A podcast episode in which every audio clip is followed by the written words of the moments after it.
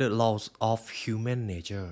กฎธรรมชาติของความเป็นมนุษย์ หากให้พูดถึงเรื่องของการเก่งคน ผมจะพูดถึงหนังสือเล่มนี้ครับ ของคุณโรเบิร์ตกรีน ในบางสถานการณ์มนุษย์คือสิ่งมีชีวิตที่ฉลาดที่สุด แต่ในบางสถานการณ์ มนุษย์ก็เป็นสิ่งมีชีวิตที่ไร้เหตุผลมากที่สุดเช่นกัน คำถามก็คือปัจจัยที่ส่งผลกระทบต่อความคิดของมนุษย์จริง ๆ แล้วคืออะไร วันนี้เราจะมาไขคำตอบของความเป็นมนุษย์ผ่านหนังสือ The Laws of Human Nature ครับ You are listening to the Library Podcast.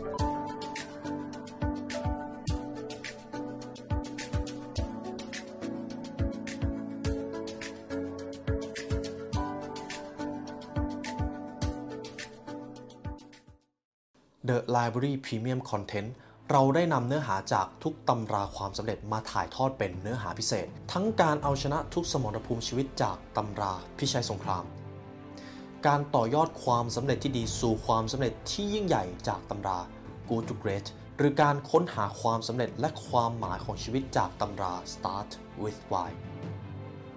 และตำราความสำเร็จด้านอื่นๆ ที่พร้อมจะยกระดับชีวิตสู่ความสำเร็จให้กับทุกท่าน เรายินดีและเป็นเกียรติที่จะได้เป็นเพื่อนร่วมทาง ทุกท่านสามารถเข้ามาเรียนรู้เนื้อหาพิเศษกับเราได้แล้ววันนี้ที่ www.thelibrarylearn.com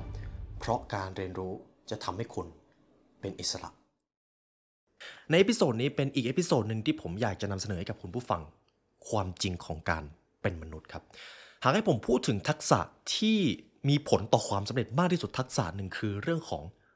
การเก่งคน การเข้าใจคน หากใครก็ตามที่ฝึกปรือเรื่องของการทำความเข้าใจคนเข้าใจธรรมชาติของมนุษย์ คนคนนั้นจะมีสติปัญญาในการรับมือกับสถานการณ์ในชีวิตครับ เพราะอะไรในชีวิตของเราไม่ว่าจะเป็นในบริบทใดก็ตาม จะต้องเกี่ยวข้องกับคนครับ โดยเฉพาะในการทำงาน การทำธุรกิจ การประสบความสำเร็จ การต่อยอดความเชี่ยวชาญ ก็จะมีการพูดถึงเรื่องของคอนเน็ชันเรื่องของการร่วมมือกับผู้อื่น ดังนั้นการเก่งคนเป็นทักษะหนึ่งที่ต้องเรียนรู้และหลีกเลี่ยงไม่ได้ เราเรียนรู้เรื่องของคนมาตั้งแต่เด็กๆครับ เราเรียนแบบคุณพ่อคุณแม่ เราเรียนแบบเพื่อน เราต้องการการยอมรับในกลุ่ม นั่นคือผลที่ว่าทำไมมนุษย์ เป็นสัตว์สังคม แต่สิ่งที่น่าสนใจก็คือ มนุษย์เป็นสิ่งมีชีวิตที่อาจจะไม่ได้เกิดมานาน แต่ก็มีวิวัฒนาการมาเยอะพอสมควร ธรรมชาติของมนุษย์เราล้วนมาจากสมองที่เชื่อมต่อจากประสบการณ์จากการเรียนรู้ที่แตกต่างกันไป จนหล่อหลอม วัฒนธรรม ความเชื่อค่านิยม หากเราไปต่างประเทศบ่อยๆ เราจะรู้ว่าแต่ละคนแต่ละประเทศมีความเชื่อหรือค่านิยมที่แตกต่างกันไป ดังนั้นในหนังสือเล่มนี้ครับ คุณโรเบิร์ตกรีนผู้เขียนหนังสือ The 48 Laws of Power ผมค่อนข้างชื่นชอบผู้เขียนท่านนี้ คุณโรเบิร์ตกรีนได้ทำการศึกษาธรรมชาติของมนุษย์ และก็จิตวิทยา เพื่อที่ว่าจะเอามาถ่ายทอดลงหนังสือเล่มนี้ครับ ผมอาจจะบอกได้ว่าหนังสือของคุณโรเบิร์ตกรีนถ้าคนคนนั้นอ่านทุกเล่มของเขานะครับ คนคบไม่ได้ครับ เพราะหนังสือของคุณโรเบิร์ตกรีนเป็นอีกศาสตร์หนึ่ง อาจจะเรียกว่าศาสตร์ด้านมืดก็ได้ แต่มันคือความจริงทั้งอำนาจการทำศึกในชีวิต การโน้มน้าวใจและธรรมชาติของคน ใน episode นี้ผมจึงนำประเด็นสำคัญจากธรรมชาติของความเป็นมนุษย์มาในพอดแคสต์ episode นี้ครับ เรามาเรียนรู้ด้วยกันเลย หากพูดถึงความเป็นมนุษย์กฎข้อที่หนึ่งที่คุณโรเบิร์ตกรีนอยากจะเน้นย้ำให้เราตระหนักมันมากที่สุดคือ accept people as they are จงยอมรับผู้คนในแบบที่พวกเขาเป็นครับ เราไม่สามารถเปลี่ยนแปลงนิสัยของคนคนนั้นได้เลย ถ้าเขาไม่ยินยอม นี่คือกฎข้อที่หนึ่งเพราะอะไรคุณโรเบิร์ตกรีนถึงให้ความสำคัญกับกฎข้อนี้ ผมอาจจะบอกได้ว่า หากเราใช้เวลาและพลังงานไปกับการเปลี่ยนแปลงคนที่ไม่อยากจะเปลี่ยน เรากำลังใช้พลังงานไปอย่างสูญเปล่าครับ ดังนั้นจุดแรกที่เราต้องเริ่มต้นมาจากตัวเราเอง เราต้องยอมรับมนุษย์ ในแบบที่พวกเขาเป็น หากเราต้องการเปลี่ยนตัวตนของคนอื่น มันไม่ต่างจากการยกภูเขาทั้งลูกด้วยมือเปล่า ยิ่งออกแรง ยิ่งไม่เกิดผลลัพธ์ ทางเลือกเดียวที่เราทำได้ก็คือทำให้คนคนนั้นตั้งใจเปลี่ยนแปลงด้วยตัวเองครับ คุณโรเบิร์ตกรีนเขาบอกว่าในธรรมชาติของเรา คุณผู้ฟังทุกท่านเลยรวมถึงตัวผมด้วย เราตัดสินผู้คนตลอดเวลา ไม่ว่าจะเป็นภายนอกการแต่งกายกิริยาท่าทาง หรือแม้แต่เชื้อชาติ เราตัดสินคนผ่านสิ่งเหล่านี้แทบจะตลอดเวลาครับ บางครั้งเราคาดหวังว่าผู้คนจะทำตามในสิ่งที่เราต้องการ นั่นคือบอกเกิดแห่งความขัดแย้งครับ บางครั้งอาจจะเป็นสงครามก็ได้ เพราะหลายครั้งเราอยากจะปรับพฤติกรรมของคนอื่น เพื่อให้เป็นประโยชน์ต่อตัวเรา และส่วนที่สำคัญที่สุดที่เขาได้เขียนลงไปในกฎข้อนี้ก็คือ การเข้าใจความแตกต่างของคน ย่อมทำให้เราใช้ชีวิตได้ฉลาดกว่าครับ เราจะมีสติปัญญานั่นเอง การเก่งคนจะทำให้เราสามารถใช้ชีวิตได้อย่างคนมีสติปัญญา เรียนรู้ถึงธรรมชาติมนุษย์ ขัดเกลาอคติของตัวเอง ยอมรับผู้อื่น จงเป็นผู้ฟังฟังในสิ่งที่พวกเขาพูด และสังเกตพฤติกรรมของคนหนึ่งในวิธีการอ่านคนที่ดีที่สุดคือ ตาดู หูฟัง แต่อย่าถามครับ นี่คือหลักในการอ่านคนครับ จงฟังในสิ่งที่พวกเขาพูด สังเกตใน non-verbal หรืออวัจนภาษาของบุคคลเหล่านั้น แล้วคุณจะรู้ถึงภูมิหลังที่มาที่ไปของคนเหล่านั้น จงสังเกตย้ำอีกครั้งนะครับ ตาดู หูฟัง แต่อย่าถาม นี่คือกฎในการอ่านคนครับ ต่อไปจะเป็นกฎข้อที่ 2 we are always play a role เราทุกคนล้วนสวมบทบาทเป็นใครบางคนอยู่เสมอ เราทุกคนมีหน้าที่นั่นเอง ไม่ว่าเราจะอยู่ในช่วงเวลาไหนของชีวิต เราทุกคนมีบทบาทที่ต้องเล่นครับ อย่างในตอนนี้ผมก็เป็นผู้สื่อสารเป็นคนนำสารมาให้คุณผู้ฟัง คุณผู้ฟังก็อาจจะมีบทบาทอาจจะเป็นลูก อาจจะเป็นคุณพ่อคุณแม่ อาจจะเป็นเสาหลักของครอบครัว หรือในที่ทำงานเราก็รับบทบาทหน้าที่ เรามีบทบาทที่ต้องเล่นตลอดเวลาครับ ไม่มีเว้นว่างสักวินาทีเดียว มันจึงไม่ใช่เรื่องเกินจริงที่ว่า โลกใบนี้ เหมือนกับโรงละครครับ เป็นโรงละครขนาดใหญ่ และเราทุกคนต่างมีส่วนร่วมนั่นเอง ตอนเด็กๆ เราเรียนรู้วิธีการที่จะได้รับสิ่งต้องการจากพ่อแม่ เช่น หากผมหิว ผมก็ร้องไห้ หากผมต้องการอะไร ผมก็อาจจะสื่อสารด้วยอวัจนภาษาตอนที่ผมยังเป็นเด็กน้อย แต่เมื่อเราโตมาเราเริ่มเข้าไปอยู่ในสังคม เราเริ่มเรียนรู้ที่จะได้รับการยอมรับ เริ่มเรียนรู้ที่จะแสดงตัวตนของตัวเองให้คนในสังคมได้เห็น เราเรียนรู้เรื่องของคนมาตั้งแต่เกิดเลยครับ เราจำเป็นต้องนำเสนอด้านที่ดีที่สุด รวมถึงการเก็บกดความรู้สึกที่แท้จริงของเราที่มีต่อบางคน ซึ่งก็เป็นได้ทั้งข้อดีและข้อเสียนั่นเอง ผมชอบตรงนี้ที่คุณโรเบิร์ตกรีนเขาได้เปรียบเทียบไว้ก็คือ ความจริงครับ สังคมอาจจะปฏิเสธเราได้ หากเราไม่สวมบทบาทที่ดี หากเราเป็นคนที่ปฏิเสธสังคม หากเราเป็นคนที่แสดงความขัดแย้งกับผู้อื่นอยู่ตลอดเวลา ในทางที่ส่งผลเสีย เราอาจจะรู้สึกโดดเดี่ยว เราอาจจะถูกกีดกันจากสังคม ซึ่งในทางสัญชาตญาณเราจะรู้สึกแย่ บางครั้งเราจึงต้องปกปิดความรู้สึกของเราด้วยรอยยิ้มคำพูดที่ดี ซึ่งนั่นหมายความว่าเราต้องสวมบทบาทเป็นใครอยู่ตลอดเวลา ถึงแม้บทบาทนั้น เราจะไม่ได้อยากเล่นก็ตาม นี่คือกฎที่คุณโรเบิร์ตกรีนได้เขียนลงมาครับคำถามก็คือ ถ้าอย่างนั้นเราทุกคนมีหน้ากากที่ใส่กันอยู่หมดเลยหรือเปล่าคำตอบก็คือ ใช่ครับ เราทุกคนสวมหน้ากากกันอยู่ตลอดเวลา แต่มันอาจจะไม่ได้ดูไปเป็นหน้าลบขนาดนั้น เราต้องสวมหน้ากากที่เหมาะสมกับตัวตนที่เราเป็นจริง ๆ นี่ต่างหากคือสิ่งที่สำคัญ หากตอนนี้คุณผู้ฟังอยู่ในบทบาทผู้นำการเป็นผู้นำที่ดีต้องเป็นอย่างไร ต้องพูดจาแบบไหน บุคลิกนิสัยแบบไหน สิ่งเหล่านี้ก็เป็นสิ่งที่ต้องฝึก มันคือการหล่อหลอมหน้ากากที่เราใส่ให้มันยอดเยี่ยมนั่นเอง หากตอนนี้เราเป็นหัวหน้าครอบครัว การเป็นผู้นำครอบครัวที่ดีควรเป็นแบบไหน เราก็จะต้องฝึกในสิ่งสิ่งนั้น เพราะไม่ว่าจะอยู่ในเวลาไหน เรามีบทบาทที่ต้องเล่นอยู่ตลอดเวลา ซึ่งมีทางเลือกแค่ 2 ทางครับ 1. ตั้งใจเล่นให้ดี 2. ละเลยหรือละทิ้งบทบาทของตัวเอง ผลลัพธ์ของทั้งสองทางเลือกไม่ได้ถูกกำหนดโดยโชคชะตา แต่ถูกกำหนดโดยการเลือกของเราเองครับ นี่คือกฎข้อที่ 2 เรามีบทบาทที่ต้องเล่นอยู่ตลอดเวลา และเราต้องเล่นให้ดี สิ่งที่สำคัญก็คือ ต้องรู้จักตัวเองว่าเราอยากเล่นบทบาทไหน บทบาทที่เราเล่นอยู่ในตอนนี้ คือสิ่งที่เราต้องการจะเป็นจริง ๆ หรือไม่ ส่วนหนึ่งเราสามารถควบคุมได้ครับ ต่อไปจะเป็นกฎข้อที่ 3 ในหนังสือ The Laws of Human Nature There are certain types of toxic people you should avoid ในโลกนี้ความจริงก็คือมีคน toxic ที่เราควรหลีกเลี่ยงครับ จงหลีกเลี่ยงคนไม่ดีนั่นเอง ถ้าหากเราพาตัวเองไปอยู่กับกลุ่มคนที่ไม่ดี เราจะเป็นแบบนั้นด้วย เพราะมนุษย์เป็นสิ่งมีชีวิตที่ชอบเลียนแบบ หากเราพาตัวเองไปอยู่กับคนที่อาจจะใช้คำว่าดีเลยก็ได้ เราก็จะเป็นคนกลุ่มนั้นด้วย ใจความข้อนี้สำคัญมากครับ คุณโรเบิร์ตกรีนพูดถึงกฎข้อนี้ยาวมาก เพราะเราจะไม่ตระหนักถึงเรื่องนี้ไม่ได้ อย่าพาตัวเองไปอยู่กับคนที่บั่นทอนชีวิต เด็ดขาดครับ เด็ดขาดเลย หากอยู่กับใครแล้วชีวิตไม่พัฒนาขึ้น นั่นก็ไม่ใช่ความสัมพันธ์ที่เหมาะสม เพราะคำสอนที่ดีที่สุดที่เราได้รับตอนเด็กๆก็คือ จงเลือกเพื่อนคบให้ฉลาด เพราะถ้าเราเข้าใกล้คนแบบไหน คุณก็จะกลายเป็นคนแบบนั้น ดังนั้นจงสังเกตคนรอบข้างอย่างระมัดระวัง ผมจะสมมุติสถานการณ์ให้นะครับ สมมติคุณผู้ฟังอยากจะประสบความสำเร็จอยากจะมีชีวิตที่ยอดเยี่ยม แต่คนรอบข้างไม่มีใครให้ความสำคัญกับสิ่งสิ่งนี้เลย เวลาจะไปขอคำแนะนำจากคนใกล้ตัว จะเป็นคำแนะนำในทางลบไปเสียหมด เขาไม่เห็นด้วยแถมบางคนก็ยังต่อต้านความฝันของเรา แรงบันดาลใจที่เราควรจะมี มันก็จะลดลงอย่างง่ายดาย และท้ายที่สุด หากเราใช้เวลาอยู่กับคนที่มี vibe หรือสภาพแวดล้อมหรือความคิดในทางลบบ่อยๆ เราจะถูกดึงกลับไปสู่นิสัยแย่ๆในที่สุด นี่คือเหตุผลที่ว่าทำไมต้องเลือกความสัมพันธ์ให้ฉลาด จงใช้พลังของมนุษย์ในการเป็นสัตว์สังคมไปในทางที่ดี มนุษย์เป็นสัตว์สังคมครับ ความเป็นสัตว์สังคมมีทั้งด้านดีและด้านไม่ดี อยู่ที่ว่าเราจะใช้พลังที่เราได้รับมานั้น ไปในทางไหน นี่คือกฎข้อที่ 3 เลือกความสัมพันธ์ให้ฉลาด กฎข้อทีสี่4 ครับ don't constantly wait for something better อย่าเฝ้ารอคอยถึงสิ่งที่ดีกว่า มนุษย์เป็นสิ่งมีชีวิตที่ไม่ชอบการเปลี่ยนแปลงครับ นั่นแหละครับคือกับดัก เพราะการไม่ชอบการเปลี่ยนแปลงของเรา มันทำให้ชีวิตของคนคนนั้น ไม่วิวัฒนาการนั่นเอง และเราทุกคนต้องการความสำเร็จ ความสำเร็จต้องได้รับการเปลี่ยนแปลงไปในทางที่ดี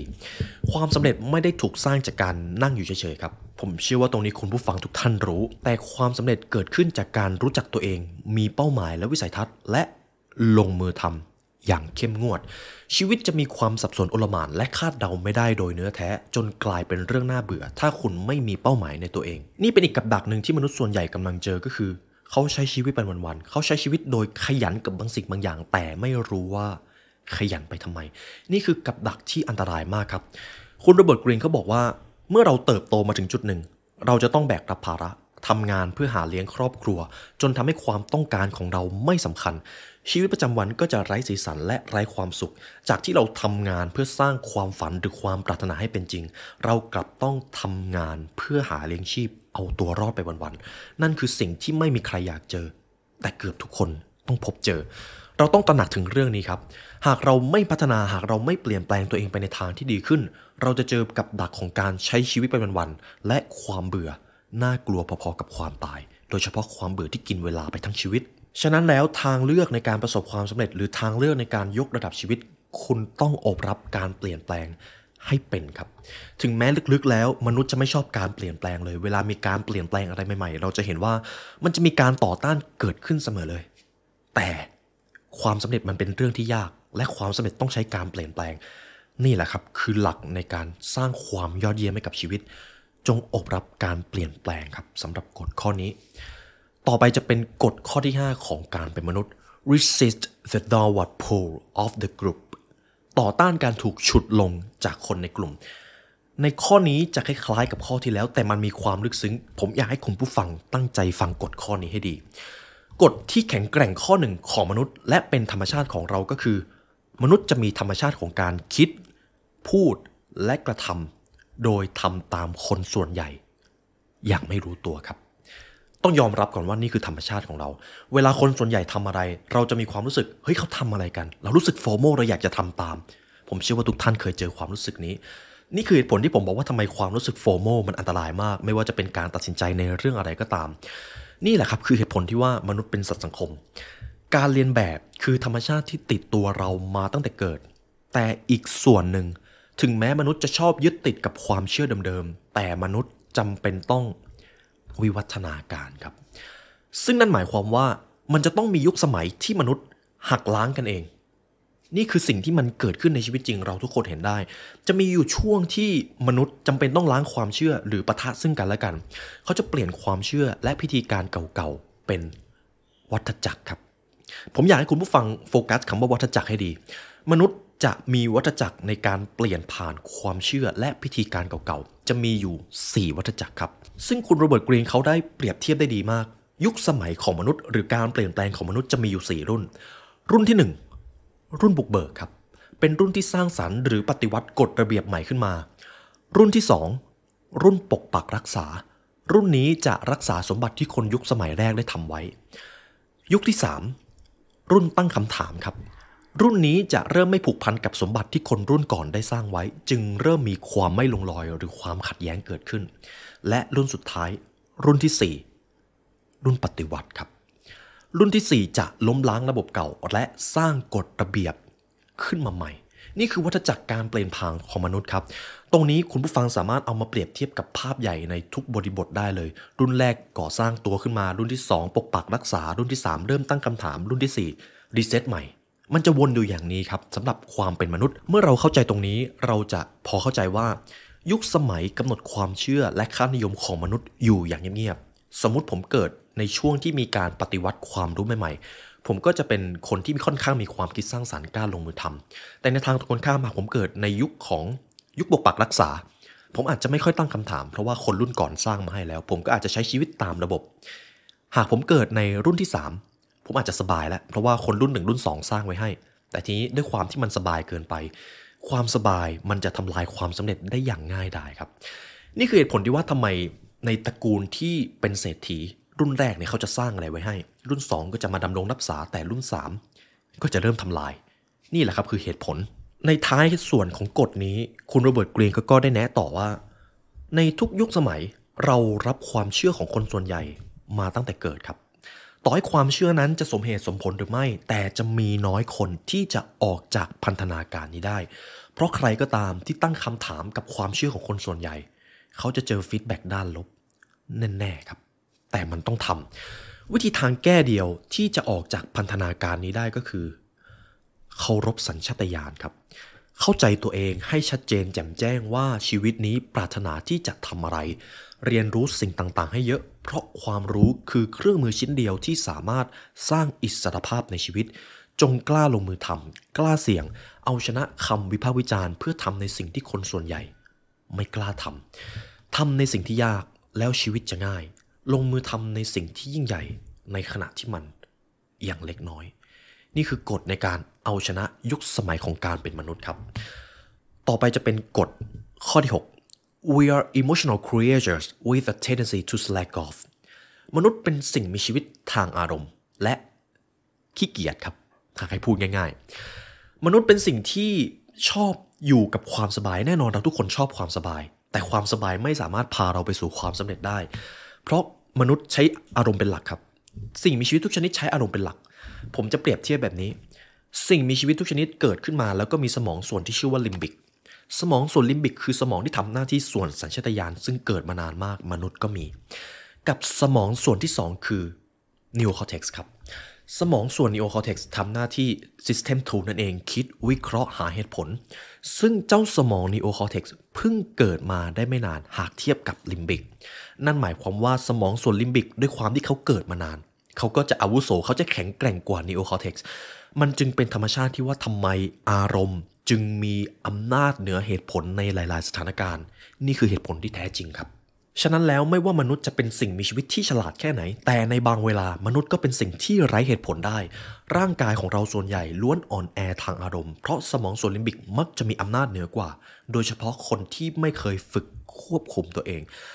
นั่นเป็นเหตุผลว่าทำไมผมถึงเน้นย้ำเรื่องการฝึกระเบียบวินัยในชีวิตเพราะมันคือการฝึก neocortex นั่นเอง และที่สำคัญก็คือสิ่งเหล่านี้เป็นสิ่งที่สามารถฝึกฝนกันได้ครับ คุณโรเบิร์ตกรีนเขาจึงได้ทิ้งท้ายกฎข้อนี้ไว้ว่า สิ่งที่ท่านจะต้องเข้าใจในความเป็นมนุษย์คือ แทบไม่มีอะไรในโลกที่สามารถต้านทานพลังของมนุษย์ได้ สิ่งต่างๆ จะยอมจำนนหากเราโจมตีด้วยความแข็งแรงและความมุ่งมั่นที่มากพอ ผู้ยิ่งใหญ่ในประวัติศาสตร์ที่ประสบความสำเร็จล้วนภาคเพียรอุตสาหะทำให้โทมัส เอดิสันประดิษฐ์หลอดไฟในรูปแบบที่เหมาะสม และมารีกูรีค้นพบเรเดียม พวกเขาไปต่อในขณะที่คนอื่น ยอมแพ้ ฉะนั้นครับ ฝึกฝนที่จะเอาชนะสมองส่วนลิมบิกให้ได้ สิ่งเหล่านี้เป็นสิ่งที่ฝึกฝนได้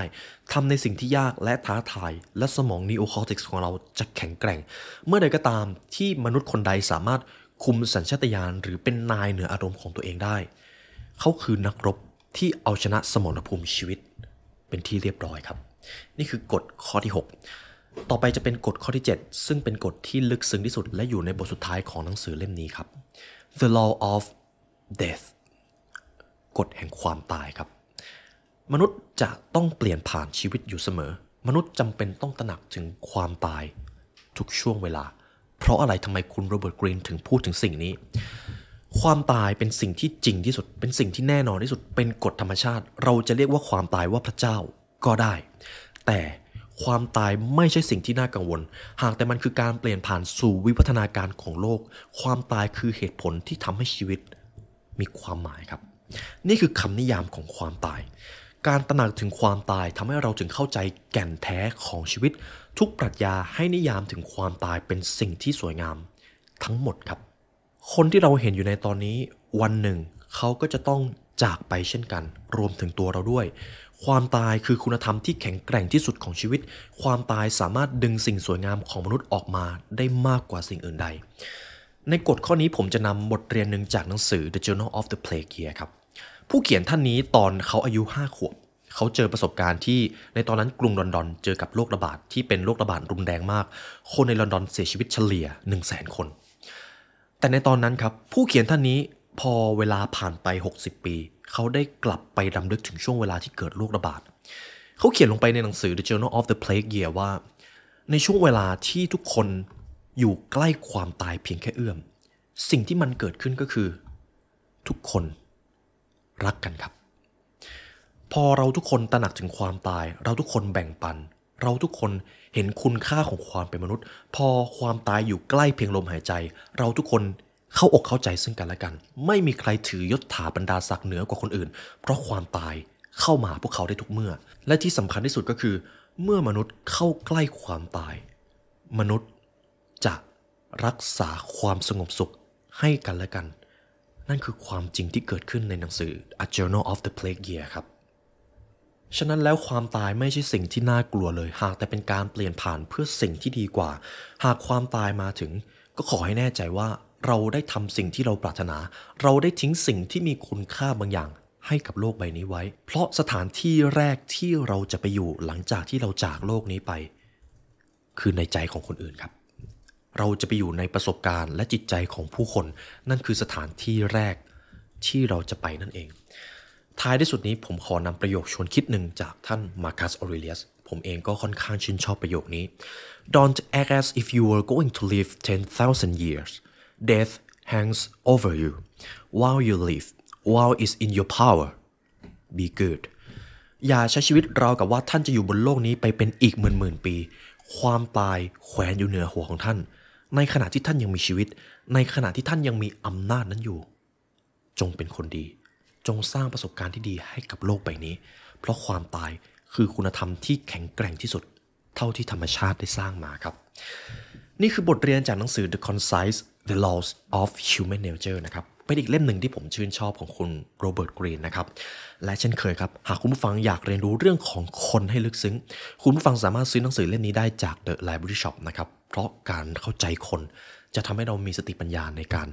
ใช้ชีวิตครับ และผมคิดว่าด้วยความที่คุณโรเบิร์ตกรีนก็เขียนหนังสือออกมาได้ค่อนข้างดี ผมจะนำสรุปทั้งหมดไปทำเป็นพรีเมียมคอนเทนต์เพราะในเรื่องของการใช้อำนาจในเรื่องของคนในเรื่องของการโน้มน้าวใจ หรือกลยุทธ์ในการเอาชนะสมรภูมิชีวิต เป็นอีกสิ่งหนึ่งที่ตัวผมเองค่อนข้างลงไหล และไม่น่าเชื่อที่ว่าเราสามารถเอาบทเรียนเหล่านั้นมาประยุกต์ใช้กับทุกมิติของชีวิตได้อย่างน่าเหลือเชื่อครับ และถ้าหากคุณผู้ฟังฟังมาถึงตรงนี้ก็ขอขอบคุณและเป็นเกียรติมากครับที่ได้มาเรียนรู้ด้วยกัน ในวันนี้ครับได้เวลาอันสมควรแล้วทีมงาน The Library และผมขอลาไปก่อน ขอให้วันนี้เป็นวันที่ดีของทุกท่านครับ สวัสดีครับ